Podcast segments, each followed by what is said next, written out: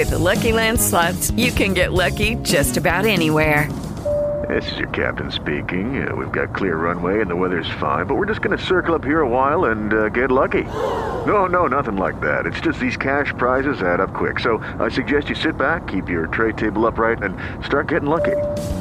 Play for free at LuckyLandSlots.com. Are you feeling lucky? No purchase necessary. Void where prohibited by law. 18 plus terms and conditions apply. See website for details. Caffè 2.0. Internet dalla parte di chi lavora. Con Valentino Spataro.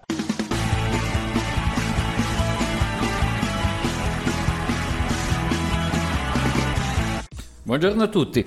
Ci sono da tanto tempo delle correnti di pensiero che emergono e riemergono magari contemporaneamente di fronte a una comune novità ed è quella del vietare l'utilizzo di determinato software. Questa non è un'affermazione sbagliata in assoluto.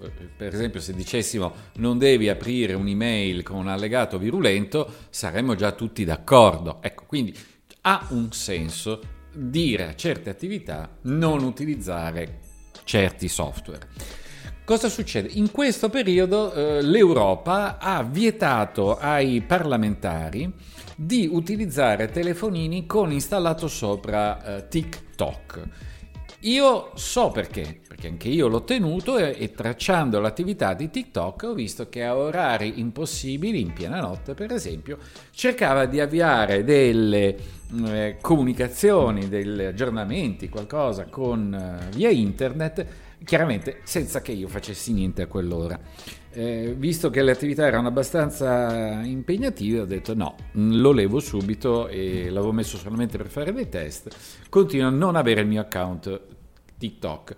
Quindi il concetto è io voglio avere un software che so, che fa, ehm, so quello che fa, benissimo, lo installo. Il mio antivirus non lo considera un virus, non significa che quel programma lecito svolga attività, singole attività illecite che il singolo software o il generico software antivirus non è in grado di, di rilevare, mentre una VPN locale come quella di NetGuard eh, per Android, per esempio, lo rileva e lo blocca immediatamente. Quindi ha senso che eh, i parlamentari europei non utilizzino TikTok, non gli verranno mandate comunicazioni, non possono usare eh, le email. E, ehm, cioè proprio, vengono proprio bloccate le email istituzionali se hanno TikTok, questa è la conseguenza. Il punto centrale è che non viene fatta un'attività formativa. Tu, parlamentare, co- come fai a valutare se un software è sicuro o non è sicuro, se il tuo telefono viene intercettato o non viene intercettato?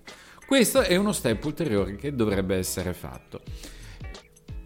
Passo successivo, in certi contesti lavorativi, come nel mondo della finanza, le comunicazioni devono avvenire, esclu- avvenire esclusivamente tramite contatti aziendali in modo tale che sia tutto tracciato non è per violare lo statuto dei lavoratori, ma perché le specifiche norme di sicurezza di quei settori vietano che ci possano essere degli accordi paralleli tramite dispositivi personali che riguardano eh, le attività finanziarie. Quindi eh, se queste attività avvenissero tramite contatti personali sarebbero automaticamente illeciti. E anche questo è un, un limite ragionevolissimo. La novità più recente è ChatGPT e si dice non usate ChatGPT voi della eh, JB Morgan per fare ricerche e indagini. Perché nel momento in cui si mandano dei dati online, Open, eh, ChatGPT memorizza le vostre richieste, le vostre domande. Ora, questa affermazione in questi termini è ridicola, perché così come lo si dice per ChatGPT, si dovrebbe dire anche per qualsiasi attività online.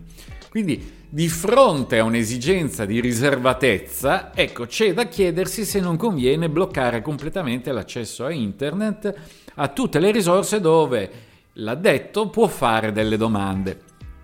Perché non è un problema esclusivo di ChatGPT. Perché potrebbe essere specificamente vietato ChatGPT?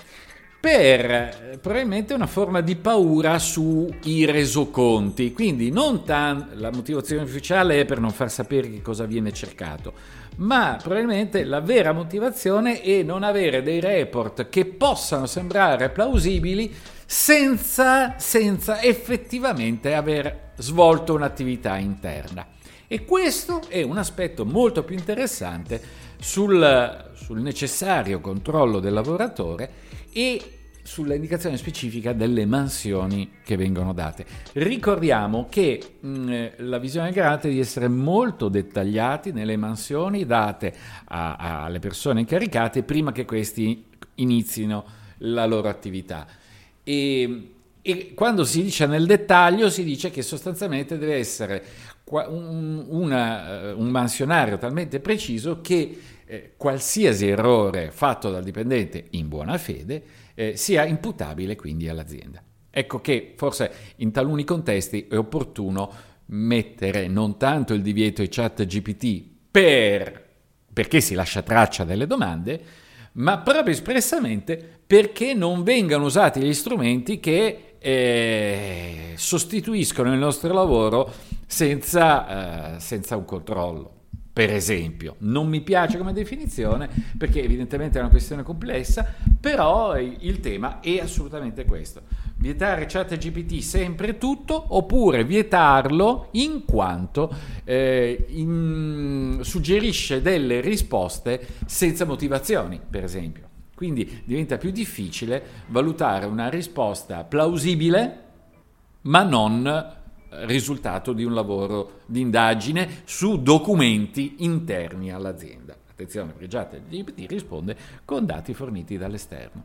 Quindi potrebbe servire, come dico io, nelle indagini di marketing, ma se la, la, la risposta eh, di chat GPT dovesse essere qualcosa legato a dei problemi interni su documenti interni che non può leggere, avremo sicuramente una risposta plausibile ma non fondata sull'attività interna aziendale. privacykit.it suggerisco di cominciare a venire a visitare civile.it slash privacy. Anche prima. Alla prossima!